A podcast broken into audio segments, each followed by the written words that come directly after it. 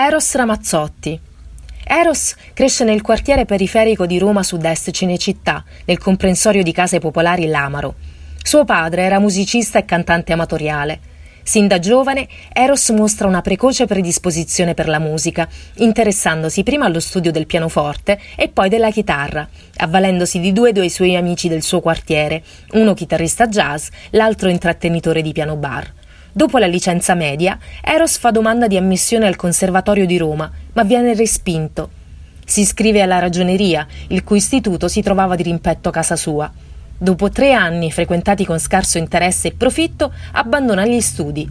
I suoi coetanei e amici di allora lo ricordano in perenne compagnia del suo cane Billy, dal quale mai si separa.